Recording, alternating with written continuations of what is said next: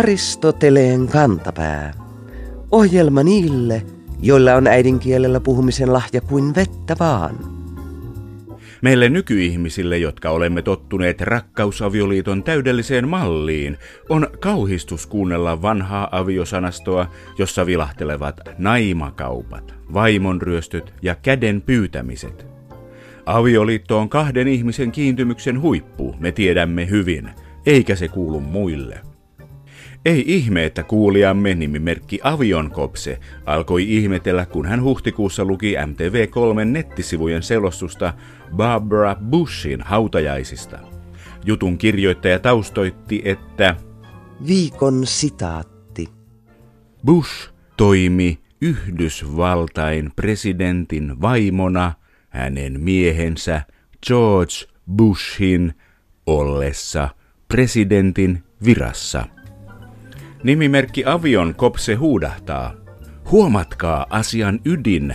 Toimi vaimona. Kieltämättä ilmaus säpsäyttää. Aviopuolisothan tavallisesti lähinnä ovat vaimoja ja aviomiehiä. Toisaalta minkä tahansa valtion presidentin vaimo samalla hoitaa virallisen epävirallista maan ensimmäisen naisen virkaa. Tällöin vaimoudestakin tulee virka, jota hoidetaan ja jossa toimitaan. Monenlaiset ovat ihmislajin aviovelvollisuudet.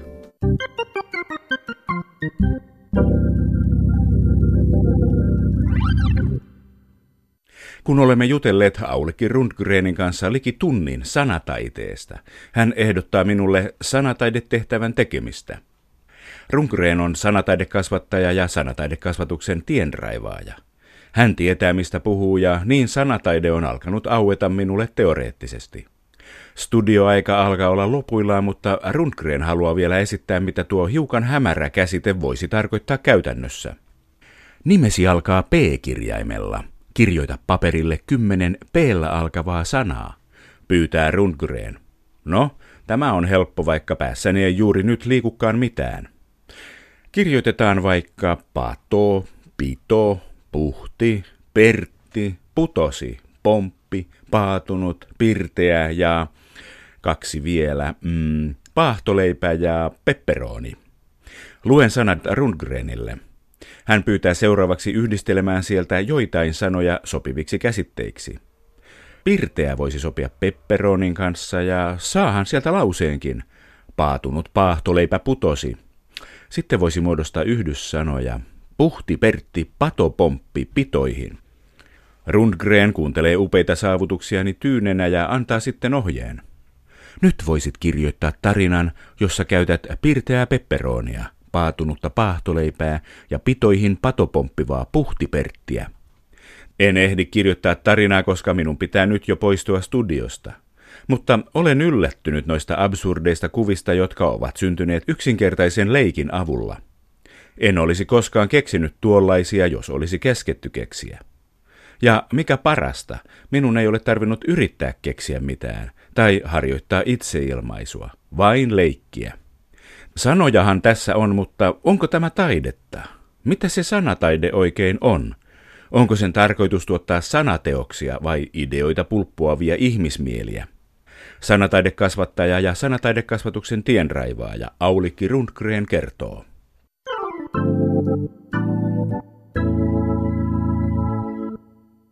Homeros keksi runouden, Cervantes keksi proosan, mutta mitä on sanataide?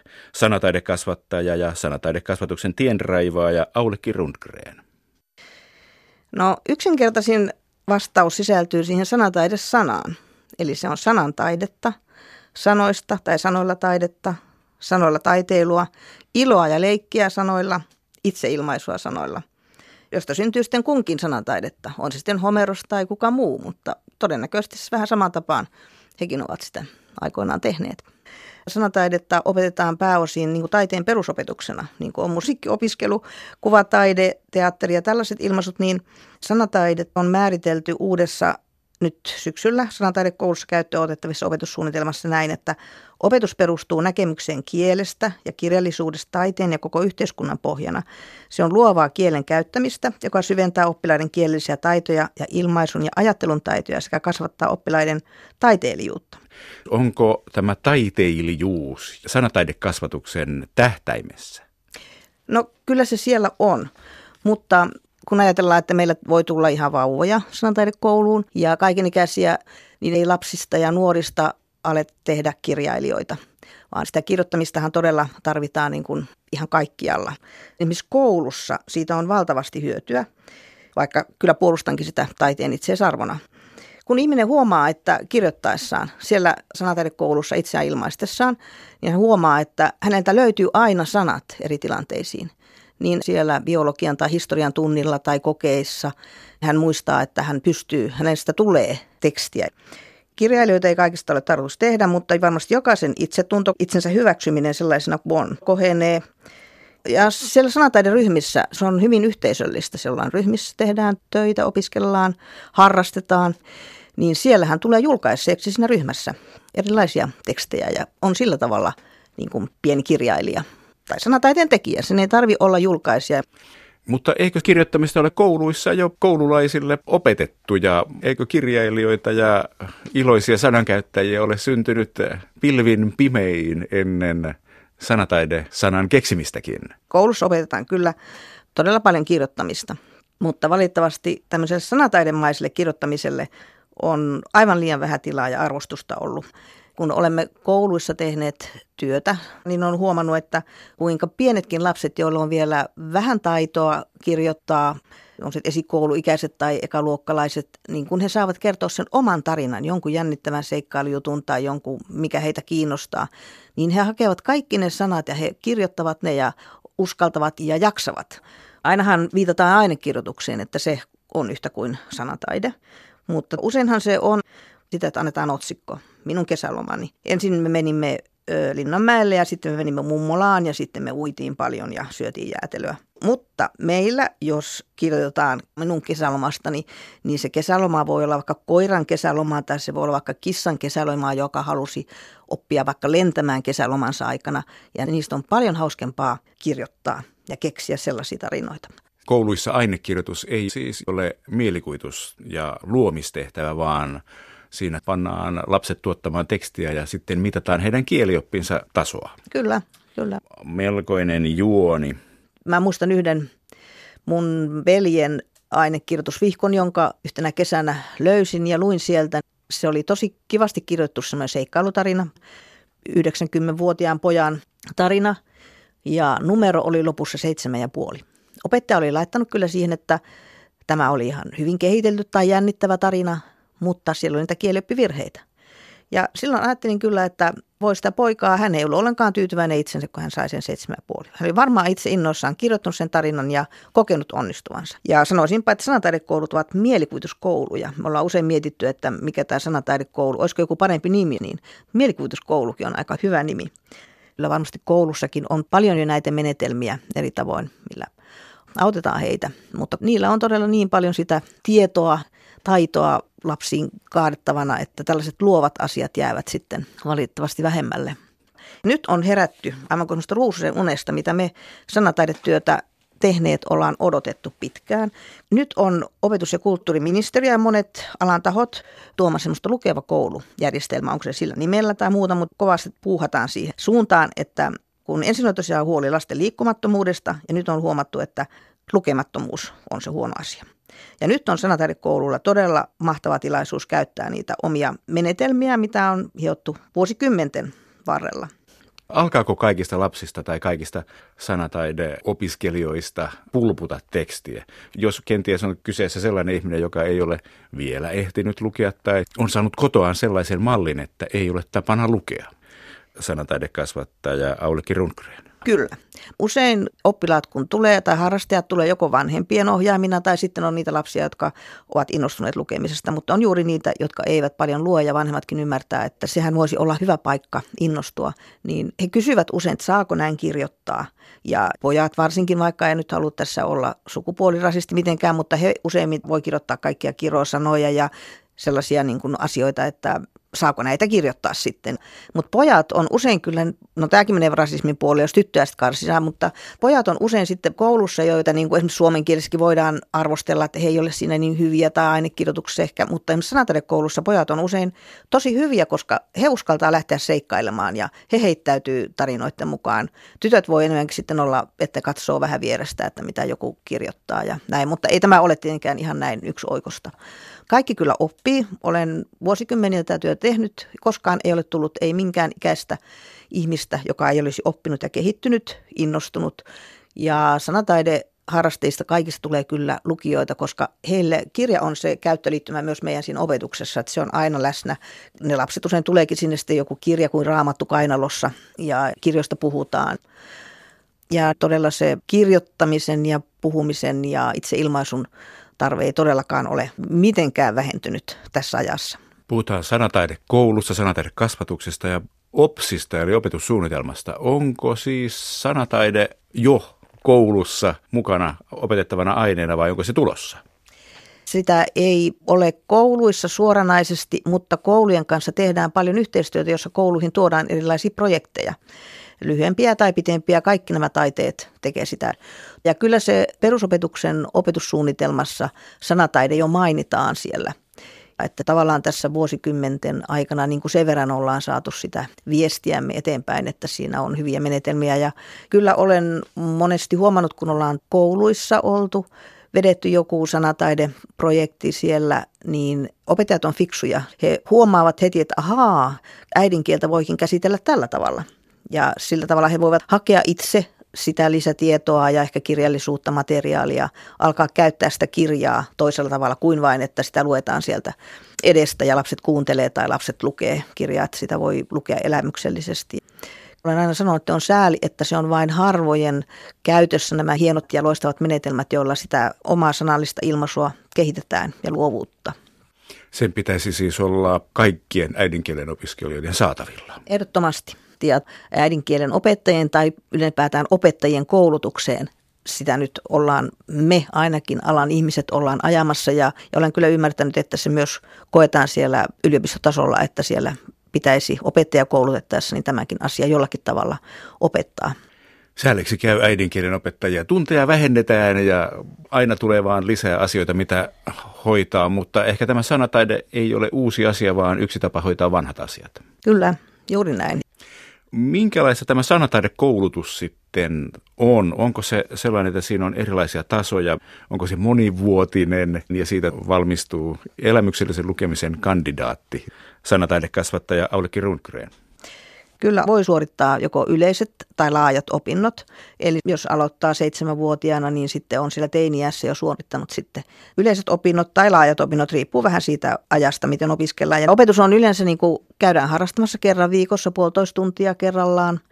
Osa käy suorittamassa vaan ehkä muutaman vuoden harrastaa, menee harrastamaan, kokeilemaan jotain muuta asiaa tai alkaa pelata jalkapalloa tai muuta. Jos lähdetään varhaiskasvatuksesta, niin se on hyvin paljon leikkiä. Lapset saa itse kertoa tarinoita, niitä ei välttämättä kirjoiteta mihinkään. Ohjaaja voi kirjoittaa tai tallentaa. Heille luetaan, heille tulee kirja jo tutuksi. He teatterinomaisesti, lapset piirtää, kuvittaa. Usein kun he alkaa kertoa tarinaa, niin he ensin tekee kuvaan. Voi olla musiikkia ja tällaista. Se opetus on siellä koulussa suunniteltu niin, että lukuvuoden on joku teema. Voi olla vaikka Kalevala-teema tai voi olla vaikka metsä tai eläimet. Koko vuoden se on jotenkin punaisena lankana. Ja sinä aikana käsitellään kaikenlaisia ihan puoli huolimattomasti siinä vaikka tarinan rakennetta ja erilaisia kielellisiä seikkoja, millä tavalla sitä omaa tarinansa voi tehdä niin kuin paremmaksi. Ja, ja myös löytää itsestään sen, että teenkö runoja mielelläni ja kokeilenko sitten kirjoittaa novellia, omaa ääntä etsitään. Eli näkisin, että sanataidekoulu voi olla semmoinen niin peruskoulu, jossa opitaan ilmaisemaan itseään vapaasti, luovasti, kokeilemaan erilaisia puolia. Ja siinä saatetaan lopputyönä tehdä joku semmoinen laajempi juttu, minkä sitten haluaa. Onko se pieni runokokoelma tai pieni näytelmä tai tällaista.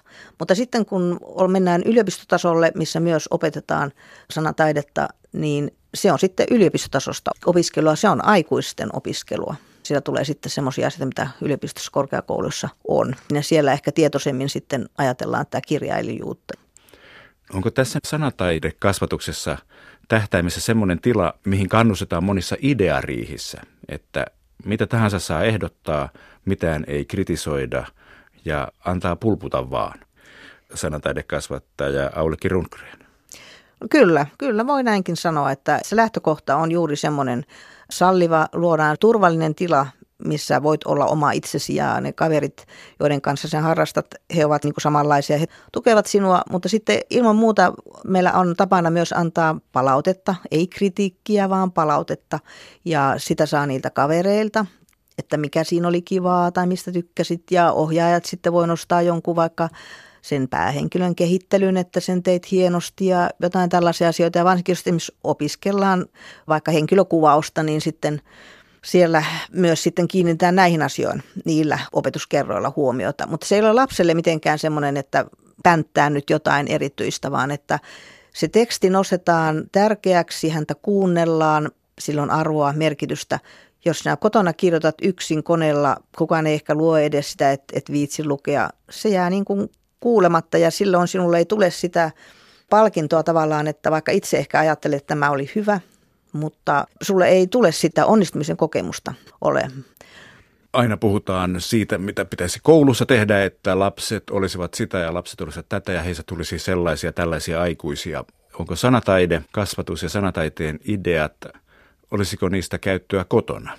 Minulla on semmoinen pieni ikävä epäilys, että jos lukeva koulu tulee, niin jos ei ole lukevaa kotia, niin lukeva koulu ei kauhean pitkälle pötki. Kyllä, nostit kyllä todella, todella tärkeän pointin esiin. Koti on nimenomaan se tärkeä paikka.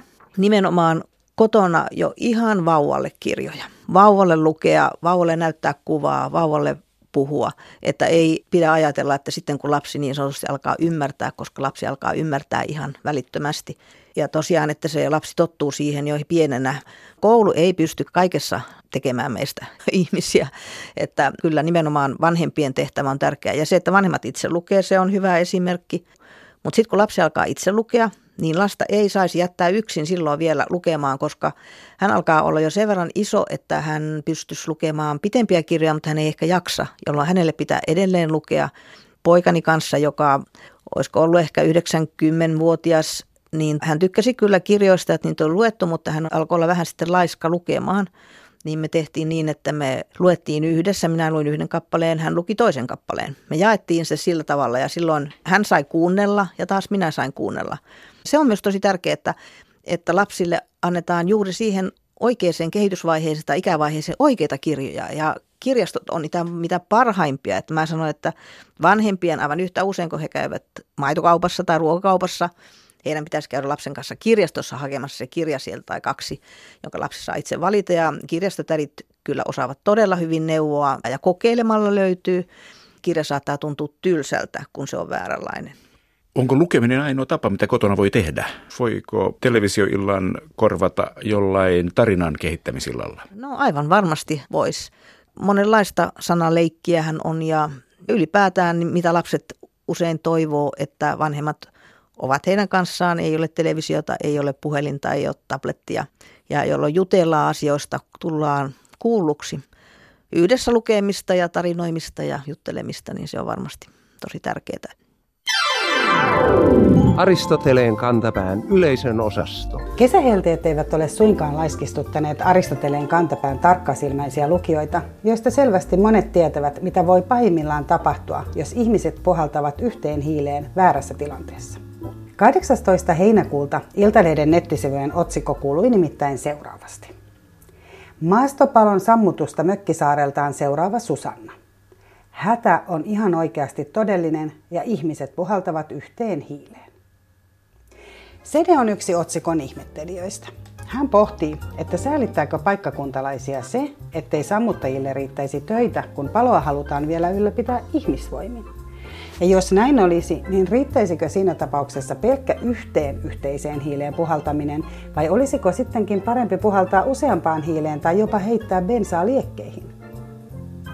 Aristoteleen kantapää ymmärtää seden ja muiden otsikkoon huomiota kiinnittäneiden huolen. Ja tietää kokemuksesta senkin, miten vaikea on saada esimerkiksi hiipuvaa nuotiota uusiin liekkeihin vain yhden kekäleen avulla. Tärkeintä tietysti on se, että innokkaat talkoolaiset tajusivat hiileen tai hiiliin puhaltamisen sijaan tarjota muuta apua ja palokunta sai sammutettua maastopalon, ettei kaikki sentään palannut poroksi.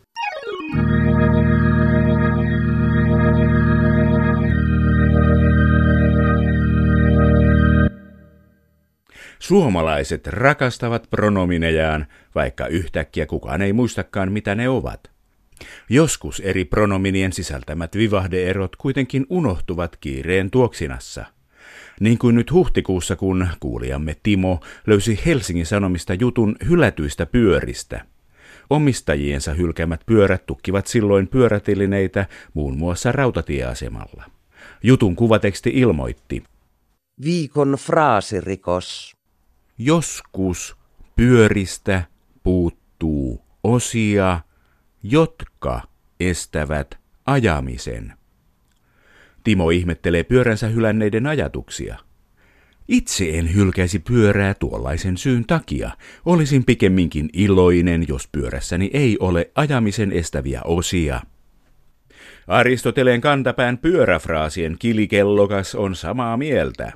Toimittajan olisi pitänyt käyttää pronominia mikä. Mikä viittaa koko edeltävään lauseeseen, eikä vain edelliseen sanaan, niin kuin joka. Silloin lause saisi hiukan paremmin ymmärrettävän muodon, joskus pyöristä puuttuu osia, mikä estää ajamisen. Virhe vaikuttaa minimaaliselta tai ehkä jopa pronominimaaliselta, mutta lopultakin se muuttaa virkkeen merkityksen täydellisesti.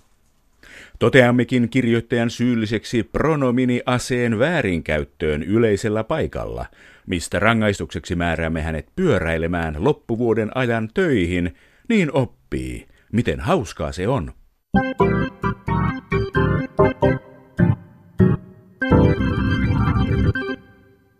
Viikon sitaattivinkki. Aina kannattaa avata suunsa, niin asioihin tulee parempi selvyys. Puoli vuotta sitten käsittelimme viime aikoina yleistynyttä hauskaa ilmausta ostohousut, jotka laitetaan jalkaan silloin, kun ollaan vakavasti ostamassa jotain. Päädyimme silloin asiantuntijoiden avulla siihen, että ilmaukselle ei ole ainakaan kovin yleistä englanninkielistä lähtökohtaa, ja uumoilimmekin voisiko se olla ihan kotimaista alkuperää. Mutta nyt kuulijamme, nimimerkki suomen kieleen hurahtanut hurri, korjaa käsitystämme. Hän kirjoittaa näin. Ei tarvitse mennä merta edemmäs kalaan. Me suomen kieleen hurahtaneet hurrit tunnemme hyvin sanonnan athaa spenderbyksan po, ja silloin laitetaan raha haisemaan oikein kunnolla. Spenderbyksan, tuhlaamishousut. Nyt asiaa pitää kysyä uudelta asiantuntijalta, Kotuksen ruotsin kielen osaston johtajalta, erityisasiantuntija Charlotta af Hellström Reijoselta. Hän vastaa, että ilmaus on ihan tuttu. Ja mikä kiinnostavinta, Svenska Akademiens Urdbukin mukaan sanan ensiesiintymä on 1700-luvulta. Kyseinen sanakirja myös selittää sen juontuvan saksan kielestä, sanoista spendirbyksen, spendirhosen. Alustava tutkimus kertoo, että Grimmin veljesten 1800-luvulla kokoama sanakirja tietää kyseisten housujen löytyvän Saksa-Hollanti sanakirjasta – ja että tuon ajan opiskelijat olisivat levittäneet sitä vitsinä. Ostohousututkimuksen väliraportti päättyy tähän. Seuraavaksi keskitymme odottelemaan aiheesta kirjettä 1700-luvun saksalaissanontojen asiantuntijalta ja käytämme siihen saakka lähinnä lyhyitä kesähousuja.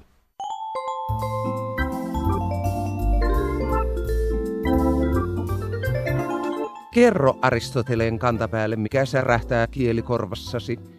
Tee se internetissä osoitteessa www.yleradio1.fi kautta Aristoteles tai lähetä postikortti PL 58 00024 Yle. Aristoteleen kantapää selvittää, mistä kenkä puristaa.